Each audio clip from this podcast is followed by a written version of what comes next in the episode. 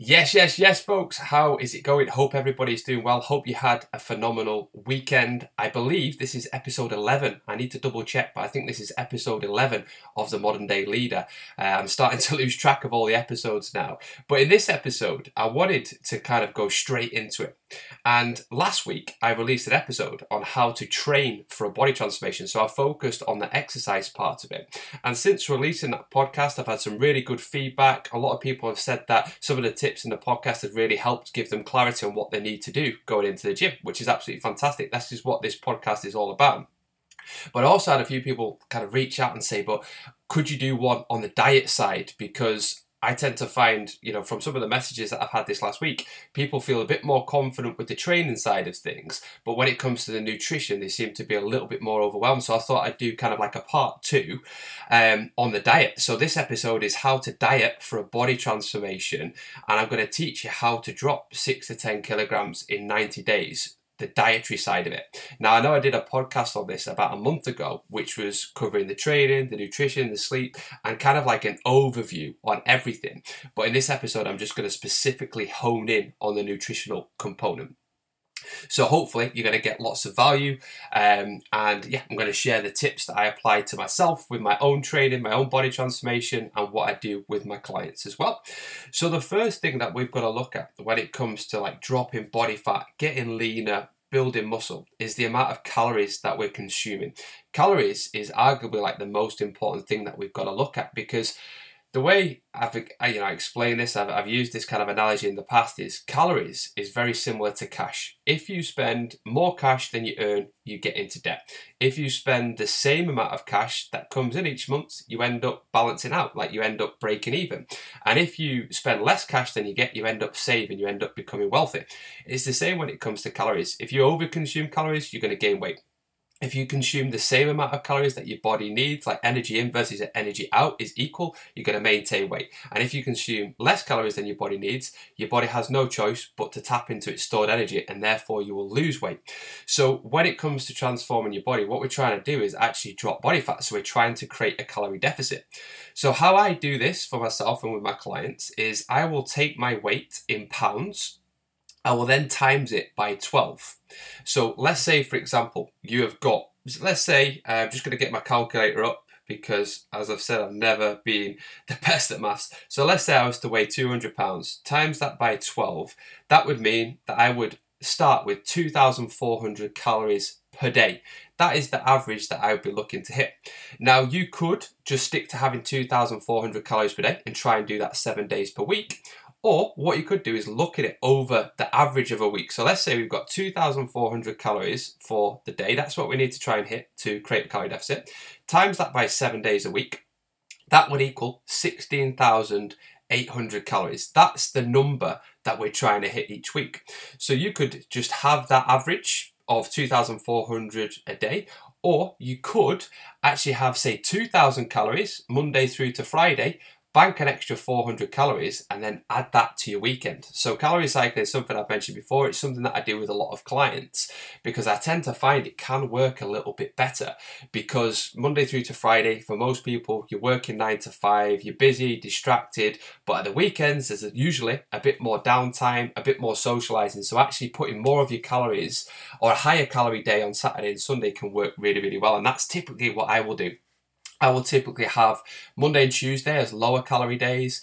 Wednesday, Thursday, Friday is kind of like more like maintenance days, and then Saturday and Sunday I will have more calories because I go out with my family, we go out for food, we might have like a full English breakfast, etc. So first of all, like we've got to establish how many calories your body needs to drop body fat. And the way that I do it, as a general rule of thumb, is find out the weight in pounds, times it by 12 and that's your starting point. You might need to tweak it as the process evolves and it obviously depends on your activity level, but that's a really good place to start. The second thing eh, the second tip is like protein. So the two most important things when it comes to trying to achieve a body transformation is calories and protein. If you do nothing but focus on those two things, you're going to get fantastic results. They are literally like the bread and butter. They are literally like eggs and flour and water for making a cake. They are the, the key ingredients. So when it comes to protein, like you'll hear so many different things online, like eat a gram per pound of body weight or eat one and a half or two grams per pound of body weight. I've found that from testing this on myself and from testing on hundreds of guys that I coach, most guys, as long as you're consuming like 130 to 150 grams a day, that's going to be enough for most people.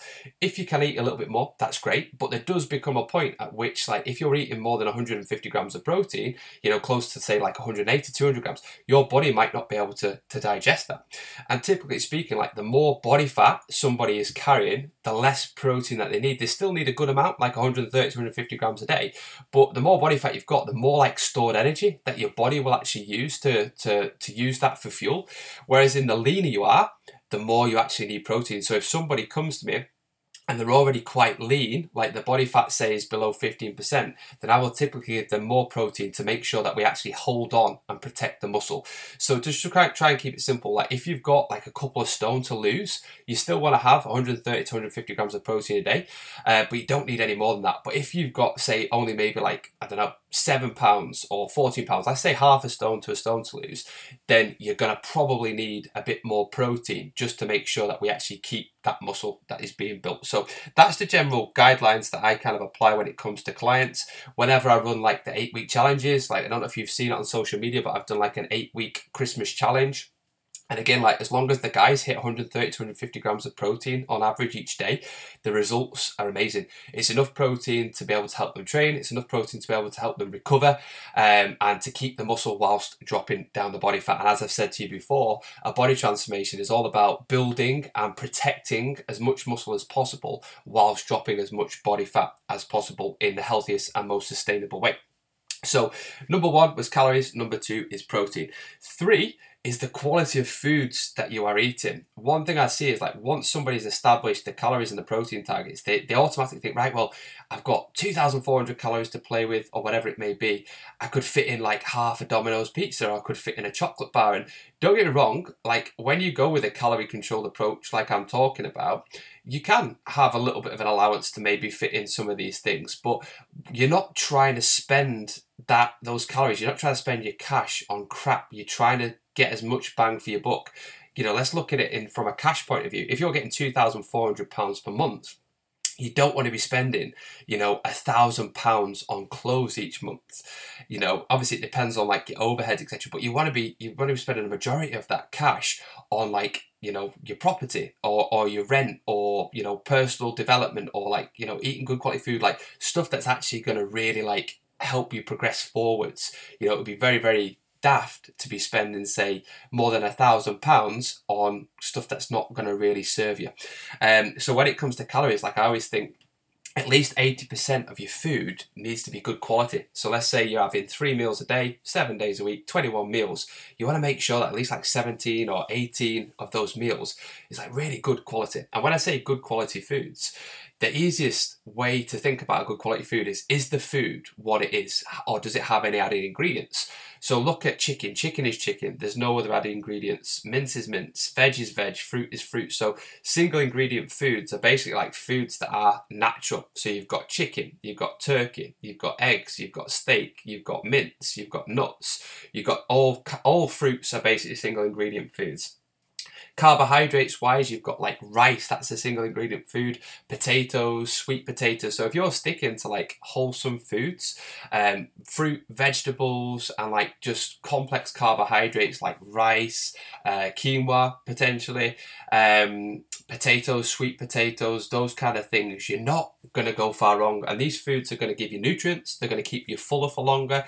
You can add salt, spices, all that kind of stuff to make it more flavoursome, but typically like the the blander the food, the better that food's going to be. And a question that I ask myself, I've, I've just started doing this probably over the last three months, is whenever I'm about to eat food, most of my food I already know what I'm having. But if I'm going out and socializing, I'll think, is this food going to give me energy and serve me and complement my life, or is it going to give me a quick boost but then leave me feeling fatigued and flat and tired? And don't get me wrong, you know, I love going out every now and then having a drink, having a pizza, burger. I'll usually have like some kind of burger and chips or a dessert at least like once a week.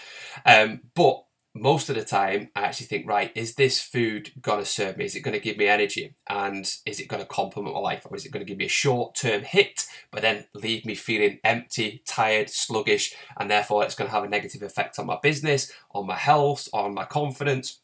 On how I show up for my family. So that's been a really simple question that's very much helped me. So again, when it comes to transforming your body, because we're reducing your calories, we've got to make sure that 80% of the calories that you're having is coming from good quality food. And yes, it's not exciting. You know, you're not going to be having pizza, burgers, crisp chocolate every single day. But trust me, once you do this for a couple of weeks, your palate will cleanse and you'll tend to crave less crap. Most of the reasons why we crave so much crap is because our bodies are used to it. And, um, you know, the way that it was explained to me about 15 years ago was like if you feed your stomach with sugar and crap, it will crave crap. It was a bit like having a spoilt child. If you give your child absolutely everything it wants all the time, it will crave more of that. But then as soon as you stop, i.e., you, you, you stop eating the sugar for a period of time, you're going to get a little bit of kickback. You're going to be basically getting a, the child screaming out saying, well, well, you told me I could get this toy last week and now I can't get this toy. You told me I could have this chocolate last week and now I can't. So you're going to get this backlash. But eventually, the child, i.e., your body, will get used to it and the cravings will become less and less. So it usually takes one or two weeks to kind of cleanse that palate. And once it's there, you will actually crave a lot less. And then as long as you keep it in a healthy dose, you should be fine moving forwards. So that's the third tip quality of foods. The fourth thing is like, how do you actually build a meal plan? So this is something that I will do with my clients. I'll either build them a meal plan, I'll either give them calorie targets, which is what we're kind of discussing today, or I'll give them like a bit of a hybrid plan where you've got a few different breakfast choices, lunches, dinners. So that's going to be the best way. They're really the only ways you can help somebody with their nutrition is, is giving them one of those systems. You've got a strict system, you've got a kind of hybrid system, which is somewhere in the middle, and then you've got like a flexible system where somebody's in control of their calories, but they've already got like a good understanding of like how uh, to eat good quality foods. So, in terms of like building a plan, once you've figured out your calories, so like I said, get your weight in pounds, times it by 12, that's your calories. Then you want to make sure you're hitting at least 130 to 150 grams a day. So, ideally, we want to be having, say, three to four servings of protein each day. So at least kind of like 30 to 40 grams in each meal. So once we've got your calories, once we know how many times a day you're eating, is it three meals, is it four meals, is it three meals and two snacks? Then we've got that, we can then spread our protein out, ideally equally throughout those meals, and then start to pick those single ingredient foods that you like and build them into a plan. And the way to build a nutritional plan is just literally log on to MyFitnessPal or just spend a bit of time going on like the Tesco website, looking at some foods that you pick. And it might take you like one or two hours to build a food plan. But once you've built it and once you know it's based on foods that you like, you can then copy that plan on a weekly basis. And this is what I do myself. Like my food plan pretty much 70 to 80% of the year stays the same. I could go into like M&S on a Saturday with my eyes blindfolded and just know where everything is because I pretty much eat the same foods. I might just rotate a few foods every now and then. But the two hour work that it took me to build that plan now saves me hours and hours and it saves me energy and having to go into a supermarket and have a new meal plan every single week. So, yes, it takes a bit of time to do it. But once you've got that meal plan in place, it just makes it so much faster, so much easier. Um, and I know like what I'm having for breakfast, lunch, and dinner, Monday through to Friday. The weekends is a bit more flexible, but I still have a system that I follow. Um, you know, still have a breakfast, a healthy lunch, and then usually the evening meal on a Saturday and Sunday is something a little bit off plan. So out of like the 21 main meals that I have each week, I only usually have two meals off plan, uh, and the only time that will change is if I'm doing like a photo shoot, and maybe the last one or two weeks I'll just cut out those meals off plan. But most of the year I have at least one or two meals off plan. I really enjoy it. All my other food is is tasty as well, and therefore I've got like a system which allows me to stay lean, perform at my best, and a diet that I really enjoy. So it takes a bit of time to build a diet plan, but it's worth it, especially as you're getting used to like tracking food, you know, understanding what your body needs to achieve a body transformation. Excuse me, still got a little bit of a cold from last week. And then the fifth thing is like assessing. So, how do we assess if this plan is working? Again, one of the beauties of being a coach is that I will sit down and look at every single client's progress on a Thursday to check that they're winning, to make sure that they're heading in the right direction, and to make tweaks because realistically, like you can't follow the same plan forever. And there might be, after two or four weeks, the plan starts to work, but then all of a sudden you start to plateau. So you will maybe need to make small tweaks. But the, the, the simplest way of doing this, short of actually investing in somebody like myself or having a coach to actually guide you on this, is to just take your weight, take your weight each day, I would recommend. And then at the end of each week, add it all up, divide it by seven, and then you've got your weekly average. And look every couple of weeks, like, is that average coming down? A healthy kind of rate of weight loss is anything really, I would say, from like a quarter of a kilo to a kilo a week. The the kilo a week is if somebody's like a bit heavier, the more kind of obese or carrying a lot of weight, and then maybe like a quarter of a kilo to a half a kilo for somebody that's trying to lose weight but they haven't got like massive amount of weight to lose. That's quite a generalization but i'm just trying to give you some context. So is your weight dropping a quarter of a kilo to a kilo a week on average. Are you sticking to the plan? Because obviously, if you're not sticking to the plan, that needs to be investigated a bit further. Is it emotional eating? Is it just lack of being organized? That kind of stuff. If that's the issue, then you can obviously patch that up. If you are genuinely sticking to the plan 100%, you figured out all the calories, and in a couple of weeks the weight's still not dropping, then you could potentially look at just reducing those calories. And whenever I make like a reduction to calories by myself or my clients, it may only be like 50 to 100 calories because I don't want to take away too many calories. We all know that if we're all eating 600 calories a day, weight's going to fly off us. But also, after a couple of days, our energy, our mood, our training performance is going to flag. So, I like to take away slowly rather than taking away aggressively. So, you could, for example, say we figured out your calories, you're on 2,400 calories a day. You do that for two weeks religiously, you stick to your food plan, you're hitting your protein targets, but in two weeks, you've not seen any weight loss that's fine. This is great. This isn't a bad thing. It just means that the calories that you've got are maybe a little bit too high. So let's lower them by 50 to 100. Do that for the next couple of weeks, then reassess, and you will get a point at which that weight will have to come down. Everybody's like, oh, it's my metabolism. I'm worried about this.